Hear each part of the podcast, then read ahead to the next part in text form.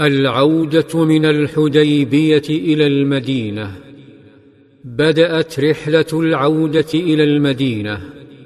خيم الليل كالحزن على قافلة رضي الله عنها. وتحت تلك النجوم وبين تلك الجبال السوداء اقترب عمر براحلته من ناقة نبيه صلى الله عليه وسلم.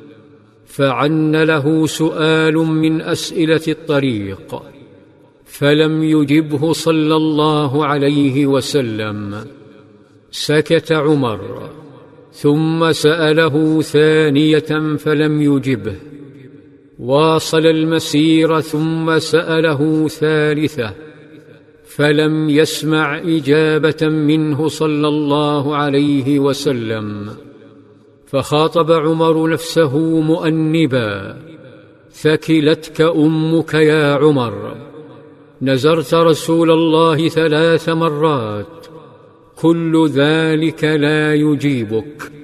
ثم حرك بعيره خجلا وانطلق حتى تقدم القافلة وهو يشعر بالخوف أن ينزل به قرآن لإلحاحه في السؤال.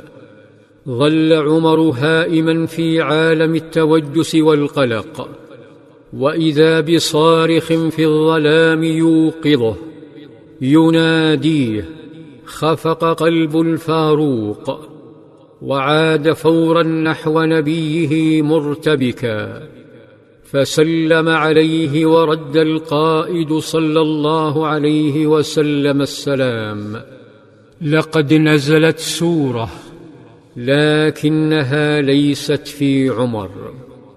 قال صلى الله عليه وسلم أنزلت علي الليلة سورة لهي أحب إلي مما طلعت عليه الشمس ثم قرأ إنا فتحنا لك فتحا مبينا أدرك عمر أن نبيه كان مشغولا بما هو أهم حين كان يطرح أسئلته لكن القائد صلى الله عليه وسلم كان لا يترك رجاله تبعدهم الظنون وتحبطهم.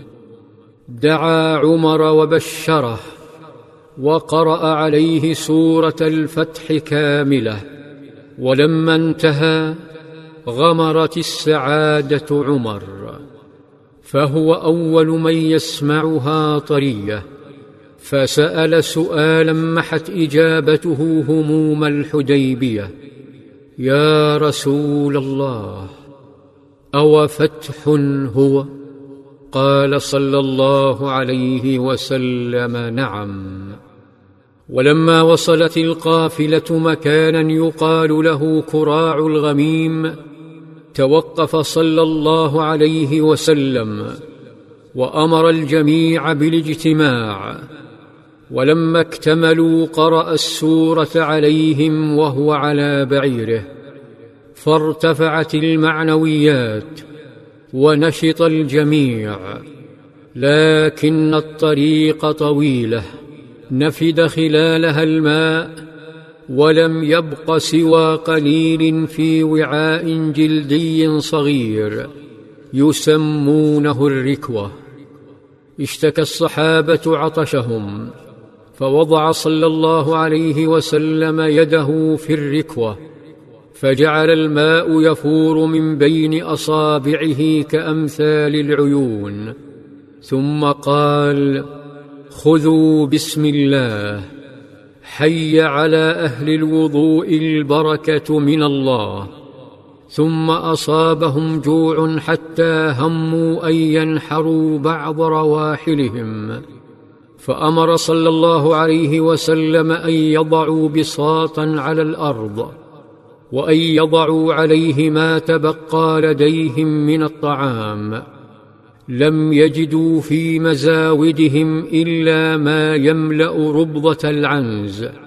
فدعا صلى الله عليه وسلم ربه ثم ناداهم فأحضروا أوعيتهم وبدأوا يملؤونها. كانت معجزة من الله تعالى وتسلية لقلوبهم الحزينة. وتأكيدا لنبوته صلى الله عليه وسلم ووعده. ثم واصلوا نحو المدينة. ليجدوا المدينة خائفة قد هاجمها اللصوص.